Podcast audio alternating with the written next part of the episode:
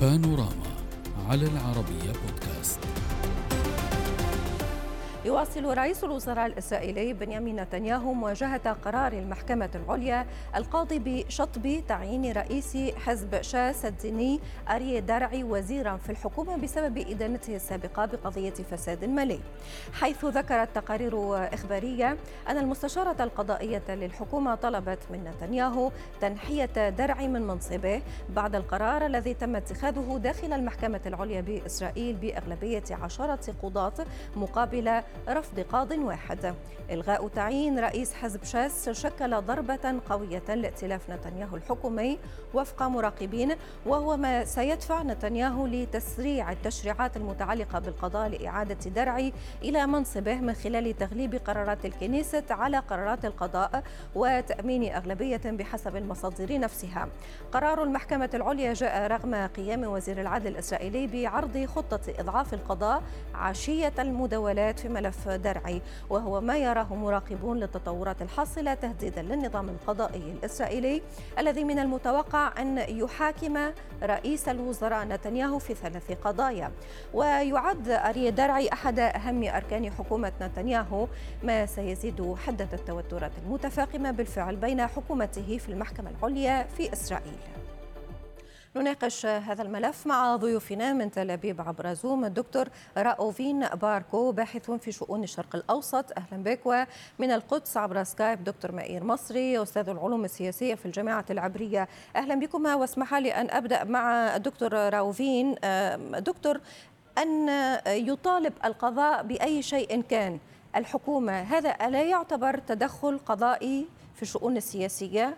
لحد الآن موضوع اللي مدى التدخل لمحكمة العدل العليا في الشؤون السياسية المتعلقة باتخاذ القرار والتنفيذ في دولة إسرائيل والتي أساسية أساس بأساس القضية لازم يفصل بين السلطات ثلاث السلطات هو الموضوع التي يد... الذي يدور النقاش حوله.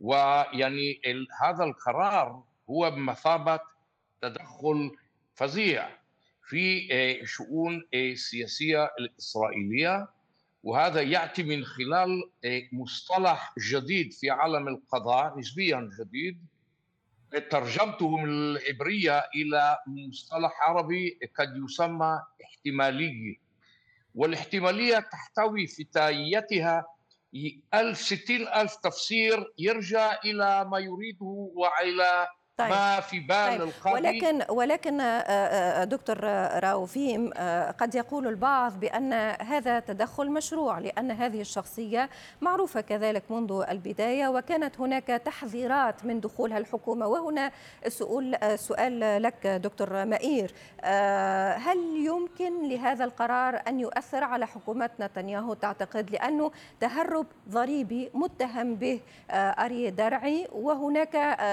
مناشده مناشدات بإخراجه من الحكومة. أولا فيما يتعلق بهذا الموضوع آه، مسألة استبعاد آه، وزير أو مرشح لمنصب وزير بسبب آه، تهم وبسبب أنه تحت طائرة المساءلة هذه ليست أول مرة تحدث في إسرائيل حدثت فيها السابق. ومن المرات على سبيل المثال التي أذكرها حينما منع السيد أبيكدور ليبرمان من أن تولى الوزارة آنذاك حكو إحدى حكومات نتنياهو ونتنياهو أيد قرار المحكمة وقال نعم أنه لا يصح لشخص أن يتولى الوزارة طالما أنه تحت طائلة المساءلة القانونية. هذا هذا قانون في إسرائيل وهذا القانون قانون أساس قانون الحكومة والمحكمة العليا تقرر وفقا للقوانين ليست وفقا لمزاج القضاة أو لأهواء القضاة وإنما وفقا للقانون.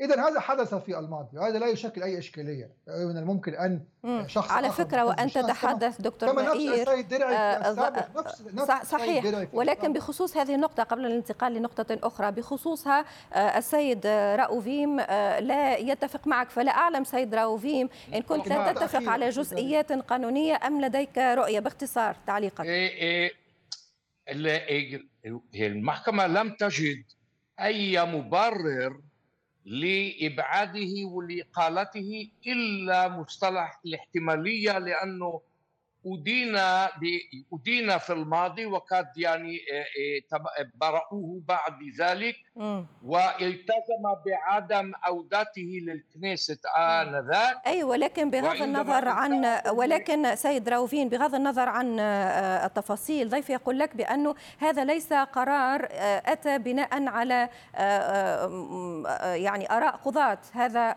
قرار أتى على أو بناء على قانون. لا القانون لم يدين ولم يمنع من السيد درعي بمشاركته أو بتعيينه للحكومة القانون على ما هو لا يمنع ذلك ولكن الالتجاء إلى المصطلح الاحتمالي وهو ملجأ من لا يريد التمسك بالقانون بلسانه حرفا ونقاطا على حروفه نعم.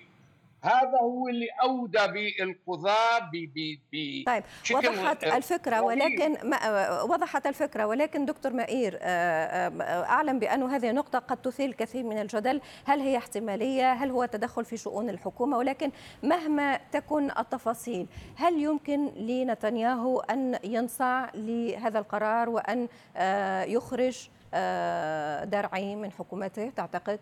هو ليس لديه أي خيار آخر هو مضطر ليفعل هذا لأن هذا هو قرار المحكمة وبالتالي هو سوف يختار شخص آخر يرشحه حزب الشخص وهذا حدث بالماضي في الماضي كان درعي نفسه رئيسا للحزب واستبعد على خلفية مساءلة قضائية واتهم وأدان وسجن لأنه هو سيادة الوزير رد سجون. كان في السجن في الماضي اختلاس مال عام و و وفساد وهو معترف بهذا. هذا كان في الماضي. ووجد نتنياهو شخص آخر آنذاك السيد إلي شاي وكان هو ممثل شاس في الحكومة رئيس شاس بشكل مؤقت حتى عاد مرة أخرى إلى الحياة السياسية لمرة أخرى يتم التحقيق معه في على خلفية قضية تهرب ضريبي تهرب ضريبي. إذا هذه مس هذه مسألة رأيناها في الماضي هذا ليست على أول فكرة مرة ضيفي يتحدث. الشيء الجديد تزاريم الشيء الجديد هو أنه في المرات السابقة على فكرة ضيف الثاني يتحدث فلو هناك إمكانية نستمع له. أها. أنا أقول السيد الدكتور مائر أنه موضوع درعي انتهى التحقيق انتهى هو مش موجود تحت قيد تحقيق ما هو أدين ويعني سموا هذه الإدانة آنذاك وكانوا الجبل أولد فأر لم يطلع من هذه الإدانة شيء ولذلك من ناحية قانونيه عندما تم التحقيق وانتهى التحقيق وصلنا إلى من ناحية المحكمة إلى طريق مسدود ولذلك التجوا إلى العنوان احتمالية تعيينه. ولكن إذا أردنا أن نبحث السؤال التالي هل ينساع رئيس الحكومة الاسرائيليه هذا القرار؟ نعم. ولكن هذا يعني فيه مما يشدد ويقوي المطلب لتغيير بنود أو نفوذ المحكمة باتخاذ قرارات ولكن في دقيقة سيد راوفين لضيق الوقت. في دقيقة اتفقتم على أن نتنياهو سينصاع لقرار المحكمة ولكن هل سيؤثر هذا الخروج؟ أو هذه هذا التصعيد أو هذا التطور في حكومة نتنياهو؟